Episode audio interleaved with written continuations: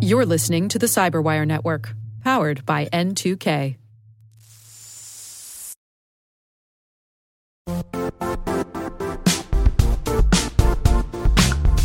Don't struggle to align your organization's cybersecurity with business risk. Get the only solution that goes beyond reacting to threats with vulnerability and risk monitoring. You need the next evolution of MDR, and only Critical Start delivers it. Critical Start doesn't just monitor and respond to threats.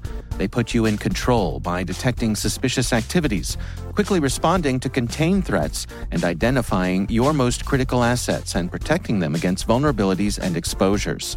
With continuous visibility, expert guidance, and measurable risk reduction, Critical Start has redefined what it means to manage cyber risk. Demonstrate provable security maturity to your leadership while positioning your program to achieve the greatest risk reduction per dollar spent. Stop fearing risk and start managing it with Critical Start. Visit criticalstart.com and request a demo today. That's criticalstart.com.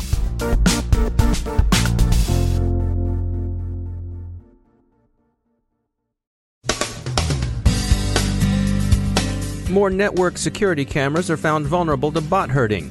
Unpatched flash bugs incorporated into exploit kits New ransomware strains are out. Russia announces a new national internet strategy as Canada and the EU grapple with the complexity and ambivalence of controlling extremist content. Steganography is back, alas, and in your banner ads. And Tay's kid sister Zoe makes her debut.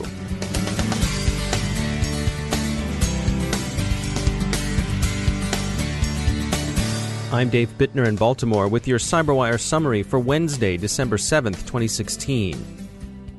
More targets for exploitation have presented themselves to Internet of Things bot herders. This time around, the problematic devices are IP cameras. Sony has issued a firmware update intended to slam shut backdoors discovered in about 80 models of the company's networked security cameras. The Austrian security company SEC Consult reported the vulnerability, which enables a remote attacker to open one of the usual suspects, a telnet port. Researchers at Cybereason have independently discovered vulnerabilities in a large family of white labeled security cameras, not Sony's, that are widely sold under a variety of brand names. In this case, the cameras are both shipped with a common, easily guessed password, which is, of course, now a known password since it's been published in several places, and also a default peer to peer communication capability. That latter capability yields access to the camera even if it's behind an effective firewall. Providing the unique camera identification from a device enables remote access via the manufacturer's website. And apparently, those unique IDs can be easily guessed through that manufacturer's website. It's worth noting that these reports of vulnerabilities have not yet, as far as we've heard, been exploited for distributed denial of service attacks by the Mirai botnet that's run wild in the wild since October. But the fear is that they soon could be. The release of the Mirai source code opened up DDoS opportunities, and criminals, in probably not just a few nation states, are clearly testing and exploring opportunities for disrupting the Internet. Recorded Future warns that the Flash zero day Adobe patch in an emergency October update has been incorporated into seven exploit kits. When it comes to threats to our data, who do we fear most? AlertSec is an encryption as a service company, and they did a survey of Americans to find out who's top of mind. Ebba Blitz is AlertSec's CEO. Our survey shows that in this order, they're most afraid of Russia. They're afraid of Anonymous. They are afraid of the petty thief that might steal their information. And then comes China. And we can see that this has changed over time, but I think that on the scale, I think that the fear of hacks has increased overall. Yeah, the, the survey really showed that 2016 was a bit of a wake up call for people. I certainly think so. And I think that, you know, before we've heard of hacks, how they have attacked large organizations, but this year it became personal. I think that the Yahoo attack was uh, one of these uh, hacks where people started to think that, wow, this is actually affecting me. But I think that what made people think is that, you know, what happens when they attack something that really is crucial for for the nation. So um, I think that was a bit of a wake up call and, and, scared a lot of people. Now, you're the CEO of AlertSec, which is a company that provides uh, whole disk encryption. Uh, how does that uh, tie into the results of this survey? What are the benefits of people uh, to consider full disk encryption as part of their defense against these sorts of attacks? Yeah, I mean, there, it would be great if there was a, you know, one service that covers everything, but unfortunately, there isn't. I mean, you have to look at a lot of things. We store data either in our cloud applications or we store data Uh, at the endpoint. So that will be our laptops or our phones and such. And we need to keep these safe because if if someone finds our laptop and hacks it, they can have access to, of course, anything that's stored on the laptop itself, but that can also be the gateway to anything that's stored in the cloud as well. So we need to make sure that this data is protected, and encryption is, of course, the absolute best way to keep it safe. We must also look at the communication between our endpoints and our cloud services. And that is a protection that we need VPN tunnels for, which encrypts this communication. I think that anyone doing anything sensitive on an application should also have multi factor authentication. And I think that we must understand that IT security is a whole array of features that just need to be in place for us to be fairly safe. But there will always be new threats. And we need to up our game. We need to listen to what's going on and we need to be really adamant in patching security holes and you know do all the updates and upgrades that are out there. Don't delay, don't postpone. You know, we have to be really agile here. That's Ebba Blitz from AlertSec. As security analysts look toward the new year, they're tending to predict more of the same in 2017. The IoT will offer a fertile field for criminal activity, and ransomware can be expected to persist as well. Observers also foresee a surge in cyber attacks by nation states. There's been an update on one such attack the apparent North Korean intrusion into ROK military networks. South Korean sources now say that some information was successfully exfiltrated during the incident.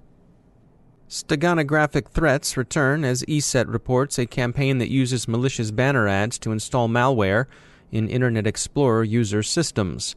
They call the attack campaign appropriately Stegano. Stegano aims at credential theft and it affects primarily Internet Explorer users. The Petya Mischa ransomware combination has been updated, researchers tell Bleeping Computer, into a GoldenEye version.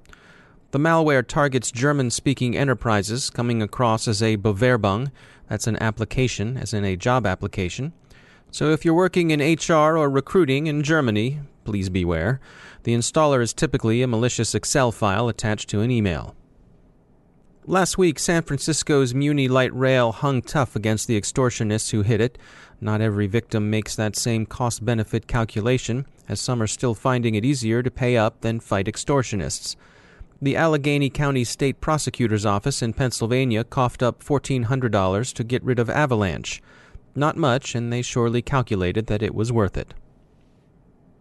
The EU has put big tech firms on notice that they will be expected to promptly take down content officially regarded as hate speech.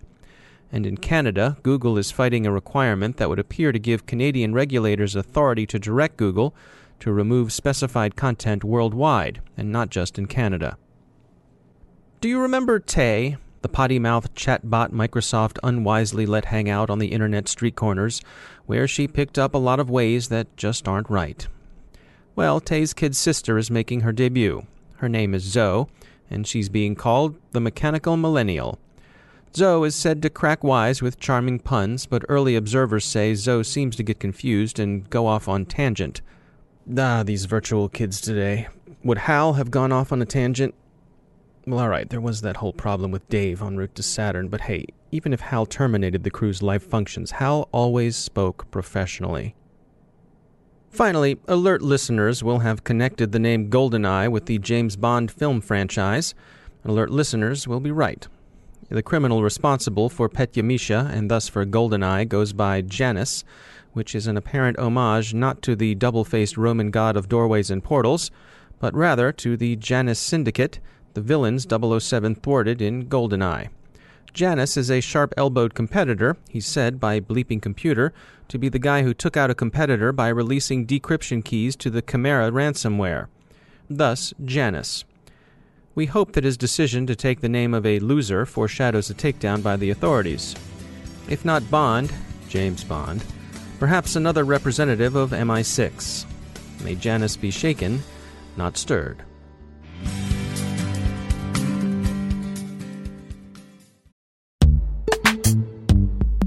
Every day, your IAM tech debt grows. Your multi generational services struggle to work together.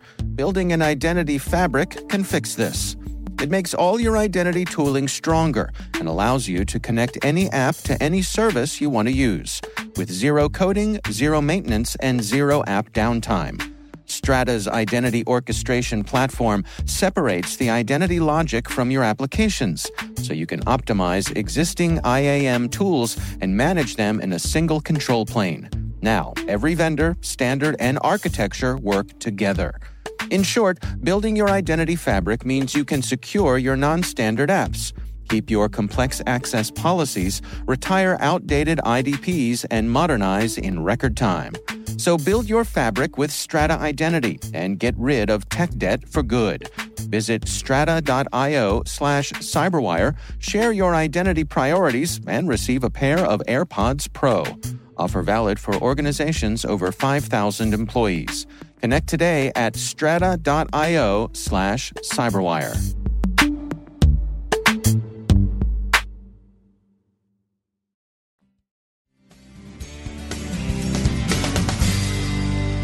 And I'm pleased to be joined once again by Dr. Charles Clancy. He's the director of the Hume Center for National Security and Technology at Virginia Tech. Uh, Dr. Clancy, you know, when it comes to research and development and developing solutions uh, in cybersecurity, uh, we have this sort of this sort of dual use need for both federal and uh, commercial needs. Um, but there are some challenges associated with that, making things so that they can function in both of those environments. Uh, exactly. Uh, the the federal R and D uh, environment is focusing increasingly on cybersecurity uh, with the need to address major uh, technology needs within the federal government. Uh, but those needs within the federal government are not unique. Uh, the commercial industry uh, sees the exact same challenges on their infrastructure and on their networks. Um, but as the federal government seeks to invest its R&D resources, uh, it is, it, it's doing so in a way that's consistent with how it's always invested uh, such resources. Uh, the the defense R and D ecosystem is designed to build something unique for the federal government because historically the federal government has had unique challenges in technology, um, and it is designed to do that over a decade. Right, we're we're good at doing R and D to build a, a, new aircraft carrier or a tank. Mm. Um, with timescales of decades, but in, in cybersecurity, you just can't operate on that timescale. The threat is moving entirely too quickly. Um, so at Virginia Tech, we're very interested in finding ways uh, where we can adopt uh, more commercially oriented models uh, for addressing research and development in cybersecurity. Uh, is there any sort of uh, institutional resistance to this, of you know overcoming long-standing uh, methods and, and, ways of handling things within the federal government? Um, I think that obviously there's there's the acquisition processes by which the, the federal government operates. That is is always going to cause slowdowns, uh, and there are some attempts to to try and reform that. Um, but I think I think really it's it's how the government looks to uh, mature technology. Uh, they'll invest basic research, often at universities or national labs, uh, and that basic research uh, needs to find its way into a government program of record. Is, is how the government knows how to buy these things. Um, and at Virginia Tech, we've found that uh, uh, if we have some innovative r&d that we've done at the university uh, finding some big government program of record that's going to mature is uh, uh, not always the best path. The government wants to increasingly buy commercial solutions in the cybersecurity space. So a few years ago we looked at well how can we take this research that the federal government invested in in the cybersecurity domain and turn it into a commercial solution well, that involves uh, spinning it off into a startup company that can do that commercialization and productization, not finding some big government program to, to move the technology into. Uh, so, over the last three years, we've spun off three companies that are working in this domain. Uh, collectively, they took about $10 million worth of research uh, that was invested uh, by, uh, that was funded by the federal government, and then raised $60 million to actually commercialize and productize it. Uh, so these companies are now in a position to sell back to the government uh, a shrink wrapped, uh, fully uh, completed product uh, without having to go through that uh, long transition process that is increasingly ill equipped in the cybersecurity space. Um, and I'm hopeful that the federal government uh, will, will look to institutionalize these approaches and figure out ways to work more closely with the venture capital community, particularly in the cybersecurity domain, where the need for solutions is, uh, is, is critical, and the time scale within which they're needed are, are orders of magnitude shorter than the government is used to operating within. All right, Dr. Charles Clancy, thanks for joining us.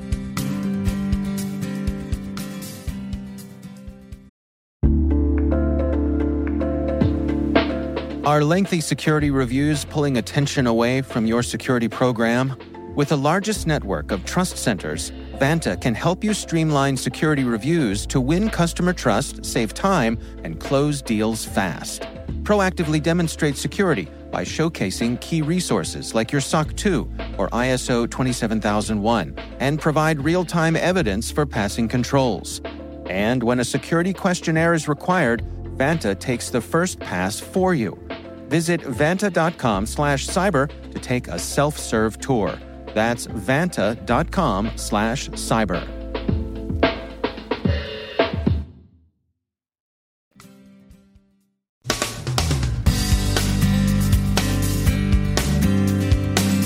And that's the Cyberwire. We are proudly produced in Maryland by our talented team of editors and producers. I'm Dave Bittner. Thanks for listening.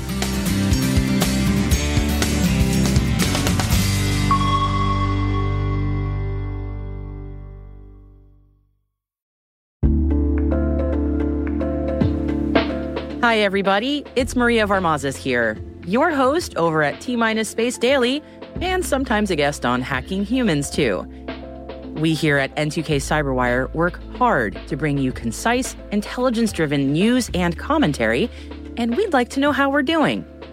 Please take a few minutes to complete our audience survey and share your feedback to help us continue to grow and meet your needs. Visit cyberwire.com slash survey.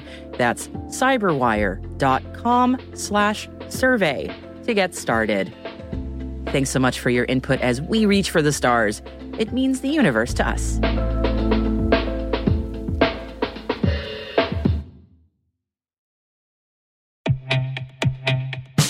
And now, a word from our sponsor, SpyCloud, the leader in operationalizing cybercrime analytics. Traditional threat intelligence is a thing of the past. Cyber criminals are stealing vast amounts of credentials, session cookies, and financial data every day, and it's hard to keep up. SpyCloud is the trusted partner businesses turn to to fully understand their darknet exposure risk and neutralize threats before it's too late. SpyCloud alerts your organization as soon as an employee or customer's data appears on the dark net, so you can act faster than bad actors to prevent cyber attacks like ransomware, session hijacking, account takeover, and online fraud. With insights from the industry's largest repository of recaptured data, protect the digital identities and systems most important to your business. Get your free corporate darknet exposure report at spycloud.com slash cyberwire and see what information criminals have in their hands today. That's spycloud.com slash cyberwire.